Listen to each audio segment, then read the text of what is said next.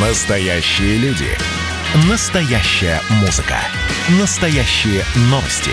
Радио «Комсомольская правда». Радио про настоящее. 97,2 FM.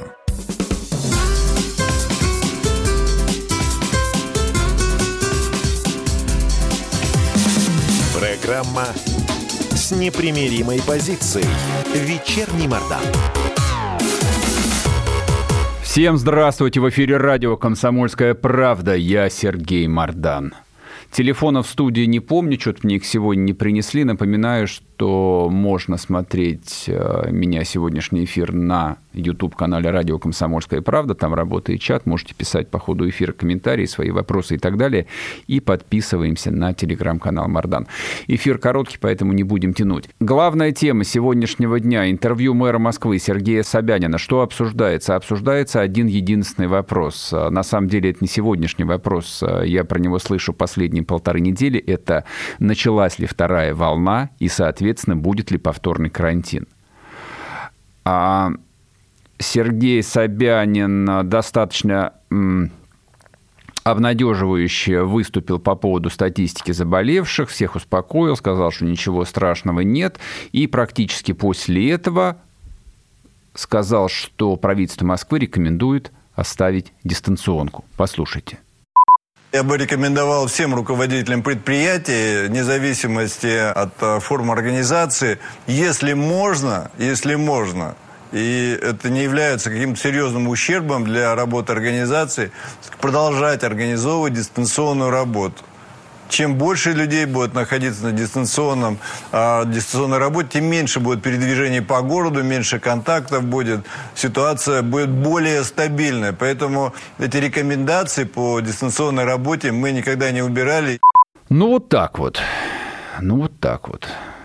Рекомендация оставаться на дистанционной работе. Зачем? Почему? Для кого? То есть явно речь идет не, не о пенсионерах, не о группе риска, речь идет о вполне молодых людях, поэтому лично я это расцениваю, ну, если не как проявление паники, то как э, проявление высшей степени осторожности. А Собянин на протяжении всех последних шести месяцев, начиная с конца февраля, проявлял себя исключительно как осторожный, как ответственный э, руководитель и градоначальник, в отличие от многих. А здесь главное, что, на мой взгляд, важно понимать, а, в отличие от подавляющего большинства губернаторов Сергей Собянин а, фигура политически субъектная. То есть он действительно может принимать самостоятельное решение и может а, нести за них а, личную ответственность, что он и делает. То есть остальные могут получать звонки, не знаю, какие-то прямые указания, либо делать выводы на основании того, что им кажется, вот как там взрослые ребята наверху решили. А взрослые ребята – это и есть Сергей Семенович. Вот он считает, я это так понимаю, я так понимаю вот эту рекомендацию оставаться на удаленке, как, э, ну, скажем, понимание, что цифры заболеваемости достаточно тревожные.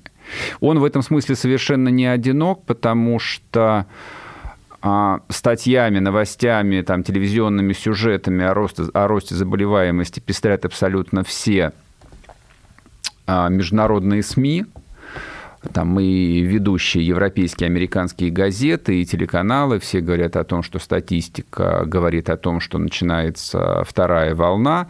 Естественно, сбоку возникают врачи-инфекционисты, которые пытаются, в общем, все это медийное безумие в очередной раз успокоить и говорят, что, ребят, это не более чем сезонный рост заболеваемости, и там нет никаких оснований предполагать, что там обычный, вполне традиционный ОРВИ или грипп, да, везде стало холодно, то есть во всей, во всем умеренном поясе, мы говорим не только там о Москве, не знаю, там о Санкт-Петербурге, мы говорим о Париже, о Лондоне, кстати.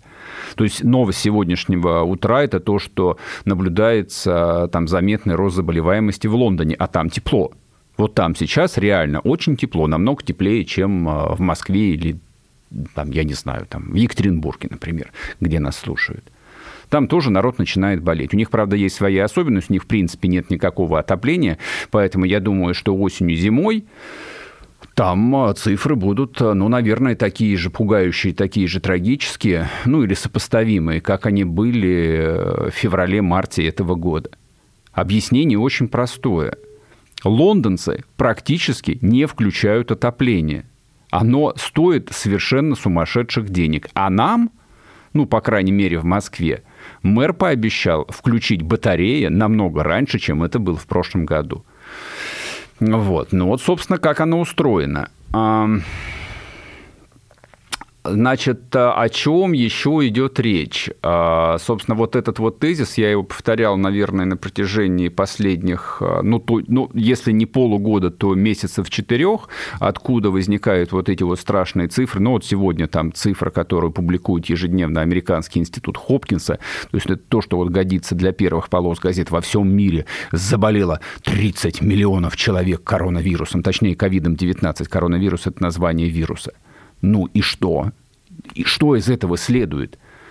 То есть для того, чтобы эта статистика билась, цифра должно было быть, по идее, с самого начала две. Сделано тестов, выявлено заболевших.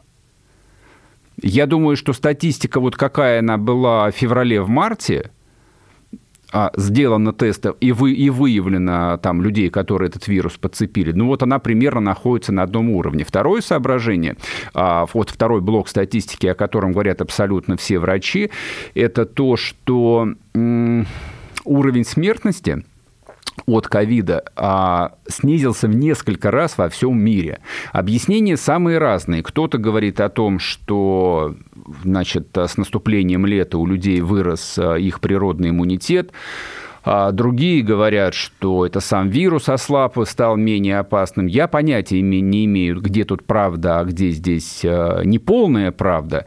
Но а, даже люди переболевшие, даже люди тревожные, вот их ощущения и то, что они говорят по поводу возможной второй волны, драматически отличается то, что те же самые люди говорили весной.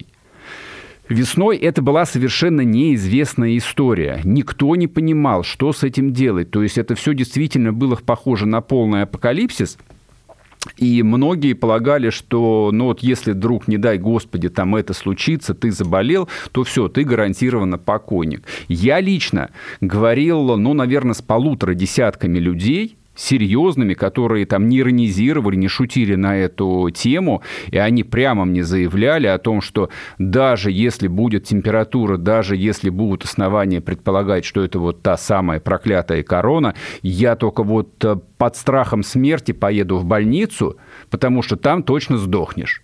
Это было абсолютно распространенным а, мнением. Ну, во-первых, а, была полная медиа-истерика, в которой поучаствовали абсолютно все, ну, может быть, кроме нашей радиостанции, потому что там, а, мне кажется, «Комсомольская правда» всегда проявляла в этой теме э, там, невероятный уровень здравомыслия, но все остальные, особенно федеральные каналы, вот этого бензина в этот костер налили, там не цистерны, а, не знаю, там десятки тысяч тонн примерно, вот как та самая цистерна разлилась э, под Норильском. Вот сколько они наливали там этого медиа-ужаса туда.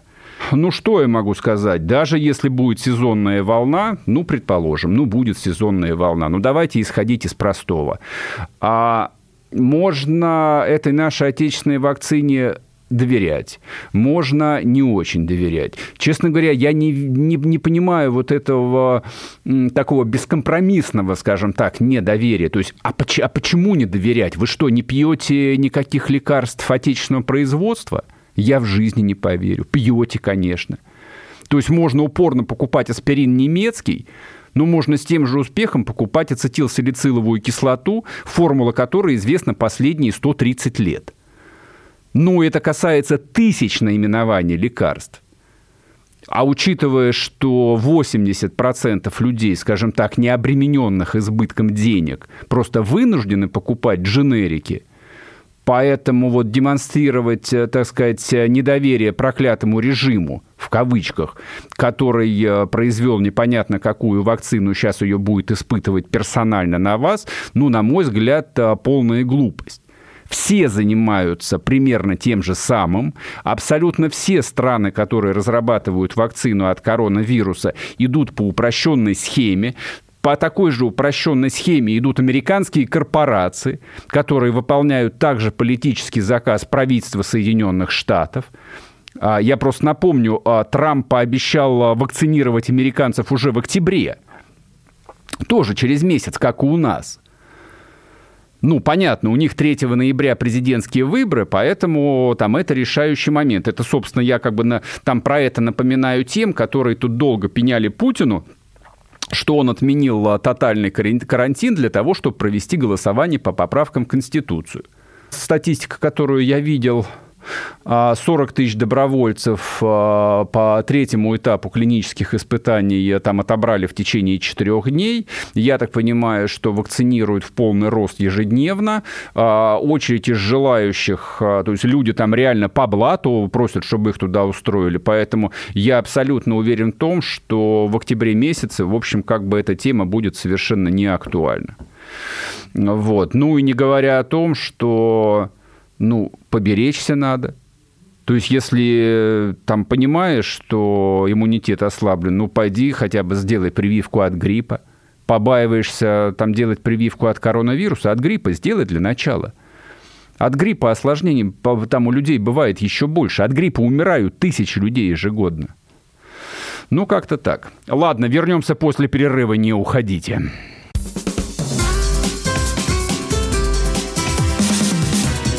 Программа с непримиримой позицией.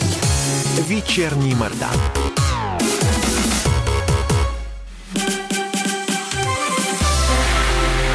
Это было начало. Это действительно история, которая будоражит. Так вся страна обалдела. И Россия родина слонов, она от океана до океана, да. И мы, мы всегда правы, мы никогда не сдаемся. И самое главное, что же будет дальше? Комсомольская правда это радио.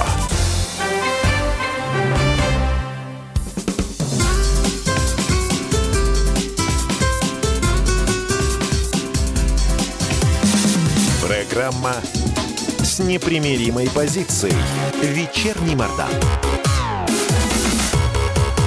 И снова здравствуйте! В эфире радио «Комсомольская правда». Я Сергей Мордан. Для тех, кому мало Мордана, каждый вечер с 6 до 8 подписывайтесь на телеграм-канал Мордан. А YouTube канал Радио Комсомольская правда идет трансляция. Заходите, ставьте лайки, смотрите, э, пишите свои комментарии. Здесь, э, в общем, довольно сплоченный коллектив людей, которые постоянно что-то пишут и мне, и друг другу в чате тема Беларуси. То есть вот э, тут пишут, что вы уже надоели и сколько можно там говорить про Лукашенко. Значит, смотрите, мы говорим не про Лукашенко. Мы говорим про неотъемлемую часть союзного государства. Мы говорим про э, абсолютно конкретную неотъемлемую часть русского мира в полном смысле этого слова. То есть в отличие от Украины, которая тоже является частью русского мира, в Беларуси русский язык является вторым государственным, точнее первым государственным на русском языке. Там разговаривает 97% граждан. Какой у них паспорт, честно говоря, меня интересует после этого очень слабо. Все происходящее а, это, ну, я, по крайней мере, воспринимаю как то, что происходит у нас. Что там происходит? Новость первая. Давление, ну, такого услон, условного коллективного Запада, хотя он не вполне коллективный, пока что в этой игре против Лукашенко, против Беларуси принимает участие страны бывшего советского блока, я имею в виду, конечно, Литву, Польшу, ну и Латвию, Эстонию постоку поскольку. Литва и Польша, конечно, играют там основную роль, причем а, поляки номер один, амбиции поляков, безусловно, ну вот уже сейчас достигли уровня там региональной сверхдержавы, причем с таким очень мощным историческим анамнезом. Понятно же, что а, занимаясь Украиной, занимаясь Белоруссией, занимаясь Литвой, их внутренней повесткой, поляки имеют в виду свою историческую память о Ржечи Посполитой. Ржечь Посполитая – это восточноевропейская сверхдержава, которая на равных конкурировала с Московским царством, с Россией, ну, с Россией исторической, вплоть до середины 17 века. В 1611-12 году польские войска были в Кремле. Это небольшое напоминание. То есть у нас с поляками связь неразрывная. Она не в том смысле, что мы с ними такие вот кровные враги, но это довольно такое дурацкое упрощенное понимание истории, но там столько перемешано земли, крови и сплавлено железо, что вот эти вот э, четыре народа, русские, поляки, современные белорусы, современные украинцы, современные литовцы. Это, в общем, такой э, исторический конгломерат, который невозможно разделить. И вот эта внутренняя конкуренция, она поэтому продолжается. Теперь конкретно о чем а, идет речь. В Совете Организации Объединенных Наций по правам человека прошли дебаты по Белоруссии. Слово дали, не поверьте, Светлане Тихановской. Естественно, Белоруссия, Россия, Китай Венесуэла дружно заявили о нарушении регламента, а белорусский паспред потребовал остановить трансляцию ее выступления. Насколько я понимаю, трансляция прошла, тем не менее, до конца, никто ее не прервал. А здесь надо сказать, что трансляция вообще-то была не, не предусмотрена заявленной процедурой. Кто это сделал, ну, можно выяснять, хотя, в общем, и так примерно понятно, кто это мог сделать. И Тут важно заметить, нарушали процедуру или нет, но организаторы, продюсеры своих целей добились. Тихановская получила трибуну, главную политическую трибуну во всем мире. Что она заявила? Вот смотрите, как это будет растиражировано во всех мировых СМИ неважно, на третьих, четвертых или десятых а, полосах, понятно, что Беларусь э, там, мало кого интересует за пределами вот тех стран, которые я обозначил. Но, тем не менее, она заявила, что, цитата, «ситуация в Беларуси требует немедленного международного вмешательства». Тихановская призвала допустить в страну спецдокладчика ООН по правам человека. Удивительно. То есть на самом деле вот этот, казалось бы, уже затихший а, внутри государственный конфликт выводится на уровень совершенно невероятный – то есть, когда Тихановская только появилась на политической белорусской сцене, ну, соответственно, мужа посадили, и от безысходности ее выдвинули кандидатом в президенты. Но ведь никто же не воспринимал ее всерьез. То есть, вы посмотрите там, послушайте, почитайте ее первые выступления. Это реально человек, который вел а, исключительно частную жизнь не то, что не публичный, просто это, это действительно, там в абсолютно нейтральном смысле этого слова, обычная белорусская домохозяйка. Женщина, которая ни сном, ни духом не могла себе представить, что вдруг однажды ей придется выступать перед Организацией Объединенных Наций. Понятно, что с ней работает огромная профессиональная команда.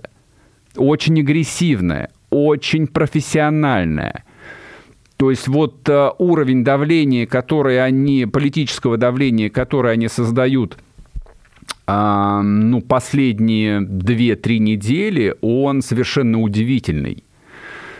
Мне даже трудно вспомнить, когда на территории бывшего СССР мы сталкивались э, с такой вот настолько скоординированной, умелой профессиональной работой, как сейчас в Беларуси. И да, я сейчас процитирую так называемых э, кремлевских э, блогеров или там публицистов, они абсолютно правы. То, что сейчас отрава, отрабатывается на маленькой Беларуси, она маленькая, это всего 9 миллионов населения. Конечно же, это такой э, рабочий сценарий того, что при известном стечении обстоятельств может отрабатываться и с нами. Ну, причем оно и отрабатывается, только а, в России исторически у них а, всегда был набор площадок, а, набор лидеров общественного мнения, набор а, публичных людей, которых достаточно быстро можно докачать до уровня, ну, если не вождей революции, то, скажем так, ярких видных оппозиционеров. Я сейчас имею в виду не только Навального. Навальный действительно на фронтлайне, Навальный действительно номер один и уже сейчас сделан а, российским политиком глобального масштаба, то есть, по крайней мере, с точки, э, с точки зрения известности в маркетинге, это вообще там ключевой, это первый показатель. Просто известность бренда. вот, а Навальный входит а, в топ-3, наверное. То есть весь мир знает Путина, весь мир знает теперь Навального. Наверное, знает кого-то еще из современных политиков. Вот, хотя спроси меня, кто третий, Блин, вот я буду думать. Ну, возможно, покойный Борис Немцов. Хотя там память короткая, вряд ли его кто-то помнит. Ну, дальнейшие сценарии, не очень понятно, решаться на них э, поляки, ну, и, видимо, участвующие в каком-то виде американцы, решатся ли они действительно сделать из Тихановской э, Гуайдо номер два. А там, если, допустим, э, в конце прошлой недели это казалось еще совершенно невероятным, а анекдотичным, то сейчас нет. Сейчас это уже не кажется кажется анекдотичным.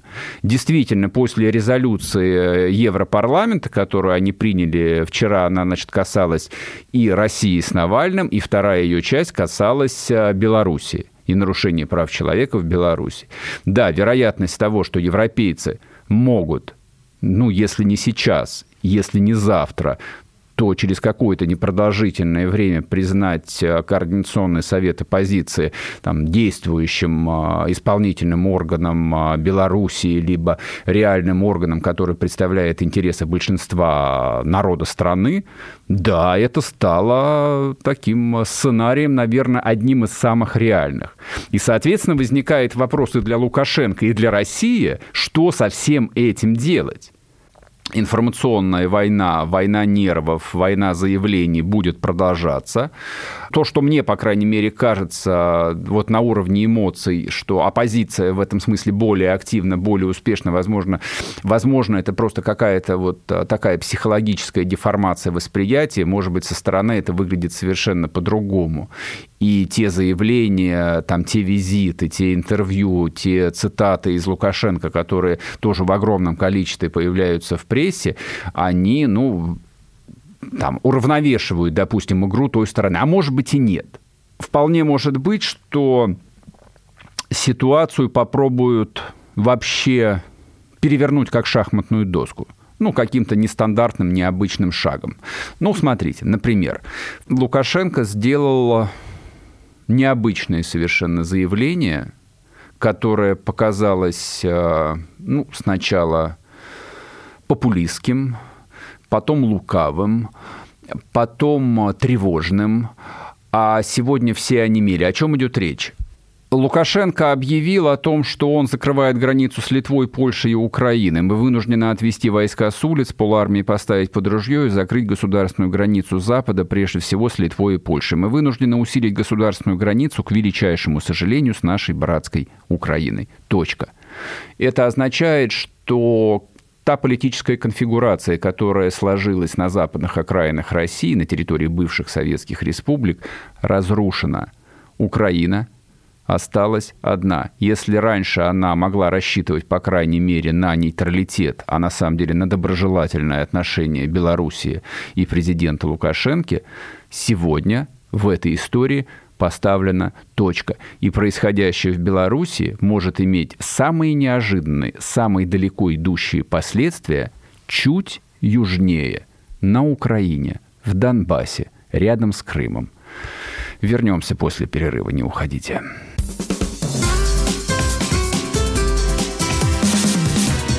Программа с непримиримой позицией. Вечерний Мордан. 2020 год перевернул жизнь каждого. Что будет дальше, не знает никто. Мы не предсказываем, мы предупреждаем. Будущее может оказаться гораздо более опасным, чем настоящее. И все эти угрозы человечества прямо сейчас создает своими руками – Премьера на радио «Комсомольская правда». Слушайте новый проект «Мир дикого будущего». 10 фантастических аудиорассказов. 10 предупреждений о том, в каком мире мы можем проснуться уже завтра. С 14 сентября в 22.00 по московскому времени.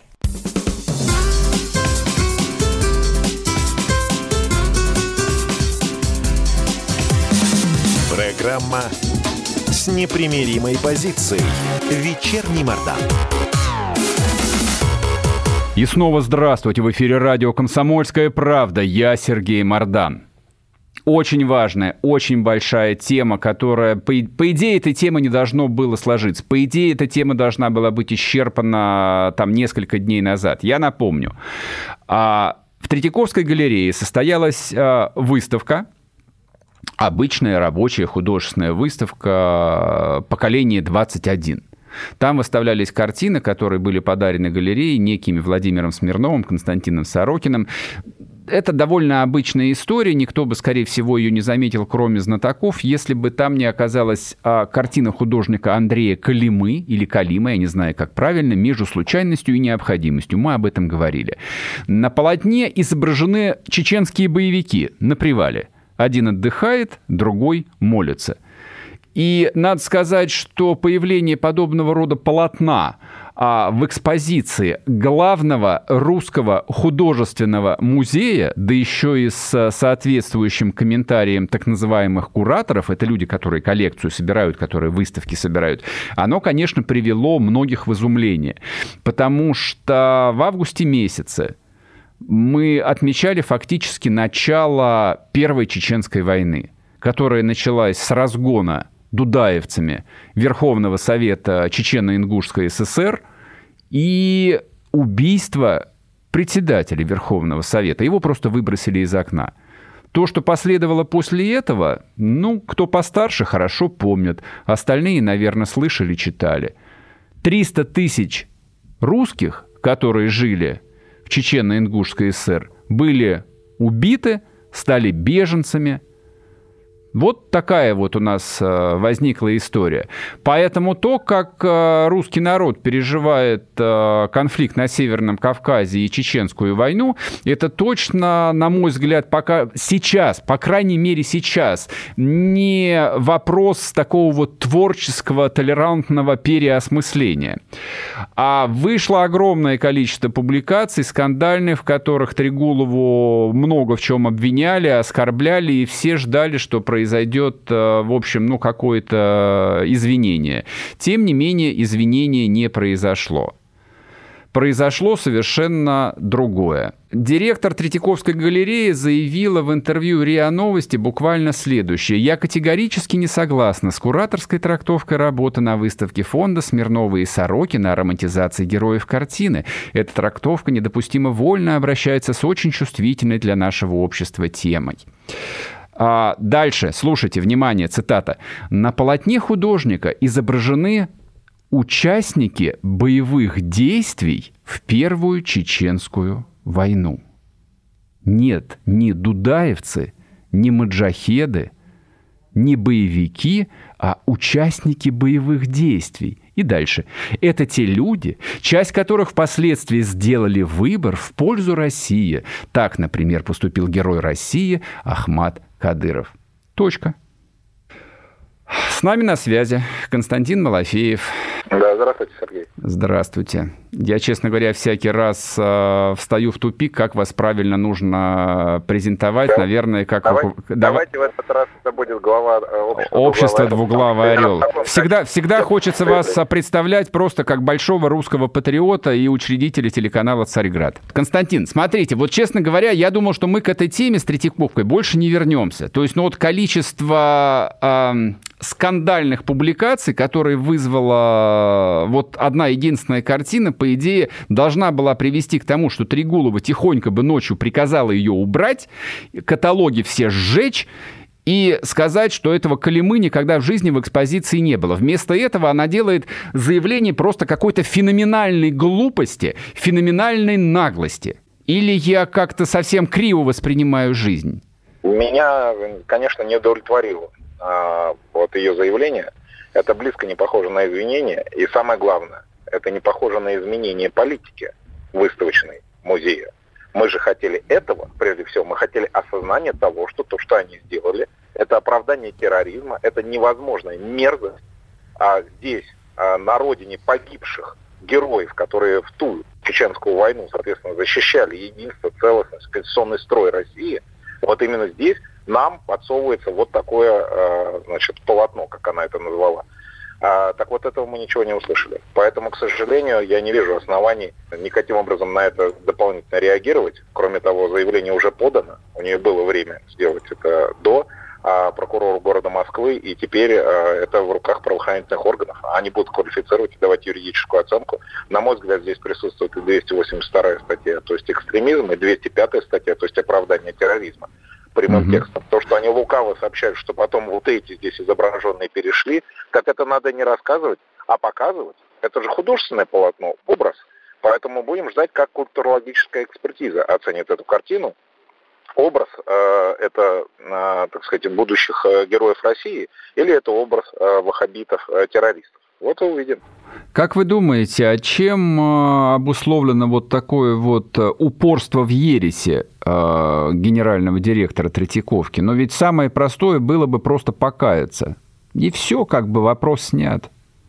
А в том, что они не считают нас с вами, а простых э, зрителей, а простых русских людей, э, которым это отвратительно, а смеющими вторгаться в их художественный процесс. Они считают себя творцами, единственным мерилом того, что можно, что нельзя, что является культурой, что не является. Кстати, именно для этих деятелей в новой Конституции с 1 июля, действующей вместе с поправками, есть определение культуры, что это традиционное для народов России. Поэтому мы посмотрим дальше, как это будет имплементироваться в законодательстве. Мы, то есть общество «Дуглавый орел», активно работаем над поправками в различные законы, в том числе законодательство о культуре, с тем, чтобы мы впредь не сталкивались с самодурством назначенных э, чиновников э, от культуры, которые диктуют нам в силу своего собственного понимания, что мы должны смотреть, а что не должны. Есть закон, есть э, соответствующая э, наша традиция, которая теперь есть и в Конституции. И вот согласно этой традиции, даже согласно этой традиции, а не говоря уже о законе, это просто, как бы так сказать, оскорбительно, потому что это память павших. Э, если ты изображаешь фашистов в комиксах, в каком-нибудь фильме после войны через 20 лет, да, э, прошедшим, а это делают фронтовики, которые, ну, таким образом, снимают, это, пожалуйста, да, это можно делать, потому что это делают сами фронтовики, которые таким образом, ну, как бы вспоминают э, прошедшую войну.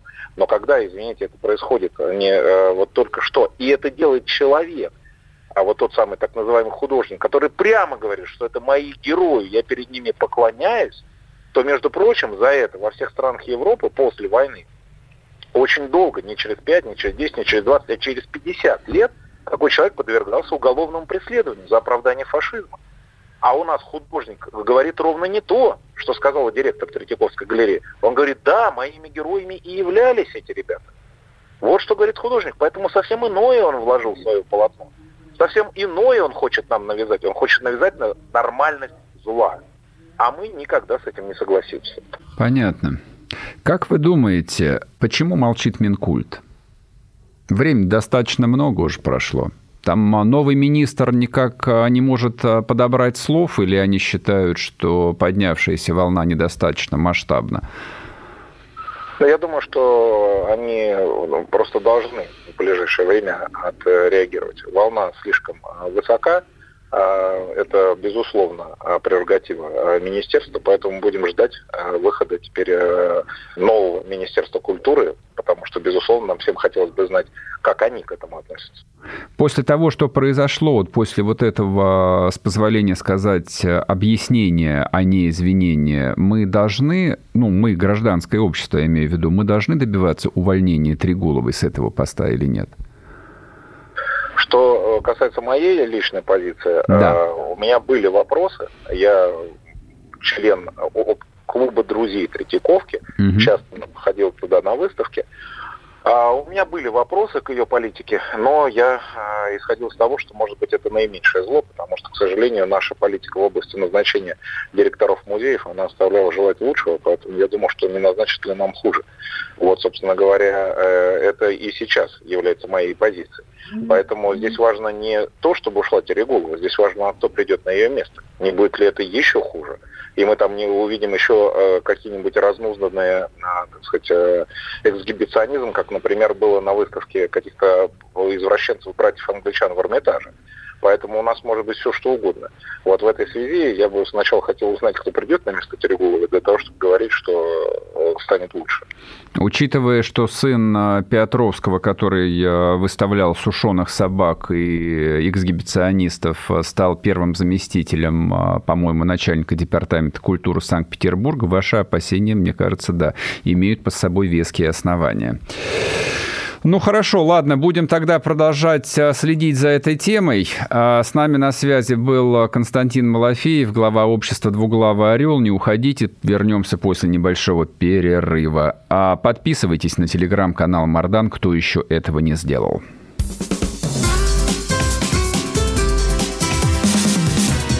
Программа с непримиримой позицией. Вечерний Мардан. И давайте мы сейчас э, проведем ну, достаточно объемную беседу про... О нашем будущем, в котором теперь возможно все. Раз и сделали некий прорыв. Вот сегодня мы хотим поговорить, прорыв ли это, почему так много шума. Вся страна слышала об этом.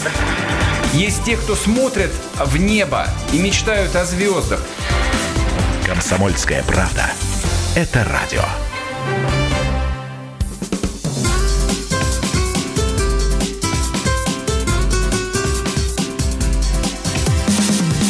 Программа с непримиримой позицией.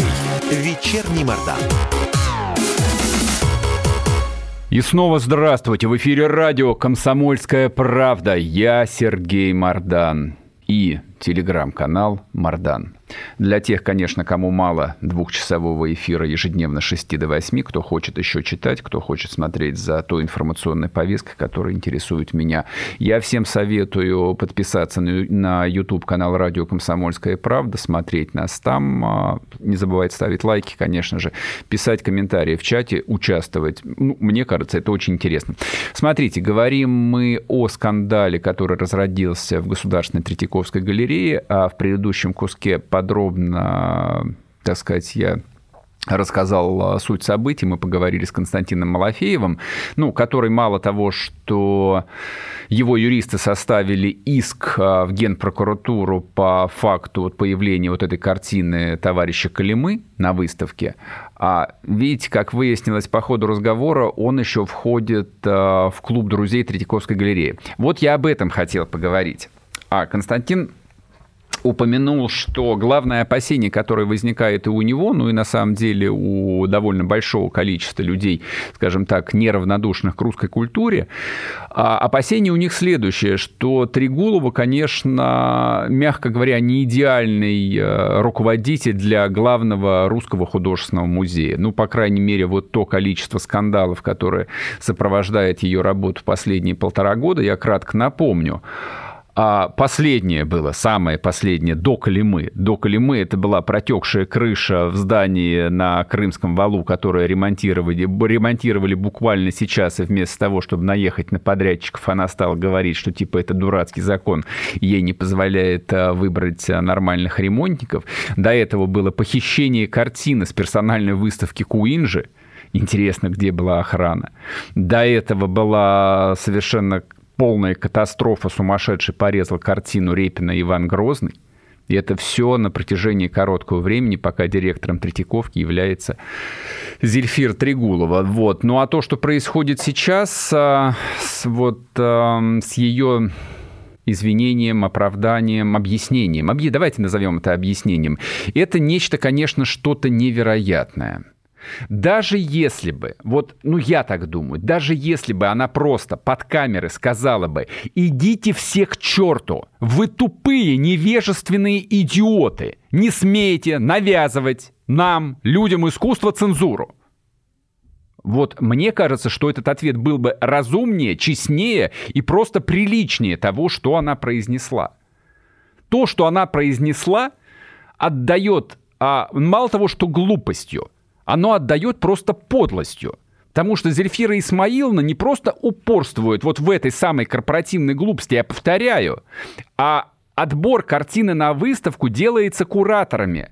Это можно было просто объяснить их ошибкой, и все, тема была бы снята. Но она настойчиво объясняет нам, что мы идиоты. Причем не просто идиоты, а идиоты трусливые. Мы-то по своей глупости смотрим, что на картине изображены бородатые люди, а для нее это участники боевых действий в Первой Чеченской войны, войне. Мы их по своему идиотизму называем по-прежнему 25 лет уже чеченскими боевиками, а Зельфира Исмаиловна за нас, за нас с вами уже переосмыслила трагические страницы российской истории и перешла к новому этапу тотальной политкорректности. А всем недовольным госпожа Трегулова предлагает обращаться за дальнейшими художественными комментариями к Рамзану Кадырову, предполагая, что желающих найдется немного. Вот какой у нас директор главного национального художественного музея. Что касается Трегуловой, с моей точки зрения, она изначально ощущала себя чиновной номенклатурой – а не хранителем коллекции русского искусства. Я просто напомню, в 2018 году она закатила безобразнейший скандал сотрудникам Аэрофлота в аэропорту Нью-Йорка, обещая им звонок из правительства, если они не отправят ее немедленно в Москву. Кому интересно, можете зайти на мой телеграм-канал и посмотреть его там. Я его сейчас выложу. По-хорошему, ее еще тогда нужно было отправить руководить каким-нибудь мусорным полигоном, а не Третьяковской галереей. Хотя вообще-то и там нужно уметь вести себя прилично, но историю замяли. Тогдашнему министру Мединскому было не до Трегуловой, а наступившие длинные новогодние каникулы похоронили скандал. Это был канун Рождества, и были снежные бури в Америке, поэтому она не смогла улететь. Но, как выясняется теперь, спустя два года, то была не случайность и не нервный срыв. Директор Третьяковки Трегулова за говно считает не только линейный персонал Аэрофлота, который не оказал должных почестей вип-пассажиру. В эту категорию попадает и весь остальной русский плебс, который мало того, что имеет наглость ходить зачем-то в музее, хотя ни черта не понимает в современном искусстве, так еще и смеет открывать свой поганый рот, беспокоя приличных людей. И я скажу следующее. Пять лет назад и даже два года назад это еще могло сойти ей с рук – еще и не такое ведь сходило. Но за последнее время в нашей политической культуре, в нашем гражданском обществе очень многое изменилось. Да, я понимаю, что некоторые начальники могли этого не заметить. Напомню, мы тут совсем недавно одного представителя многонациональной российской культуры, который боролся с клачным русским языком, уже проводили массой добрых пожеланий – с поста профессора высшей школы экономики. Мне кажется, теперь пришло время продемонстрировать, что такое общественное мнение. И современная русская версия cancel culture, она наверняка знает, что это такое. И госпоже Трегуловой. Но и последнее, что я хочу сказать. Сложившаяся практика назначения руководителей крупнейших музеев, крупнейших театров, чиновниками – то есть они работают чиновниками, и их назначают чиновники, приводят именно к таким последствиям.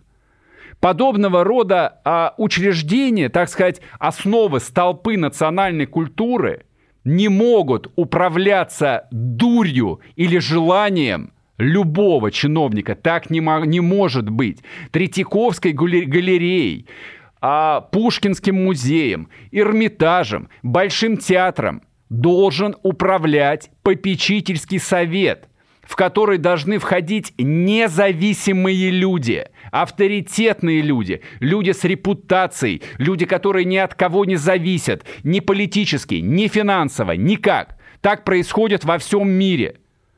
Так устроено у американцев, так устроено у французов, так устроено у испанцев. И только у нас директор Третьяковской галереи – это чиновник – для которого главная машина с мигалкой, возможность летать самолетом аэрофлота в бизнес-классе и прочие ништяки.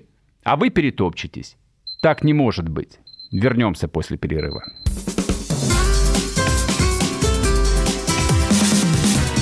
Программа с непримиримой позицией. Вечерний Мордан.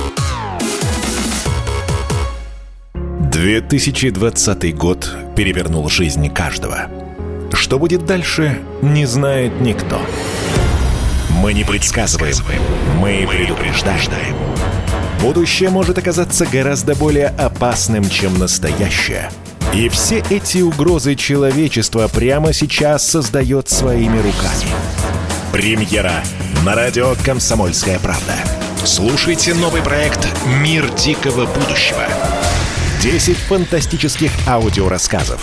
10 предупреждений о том, в каком мире мы можем проснуться уже завтра. С 14 сентября в 22.00 по московскому времени.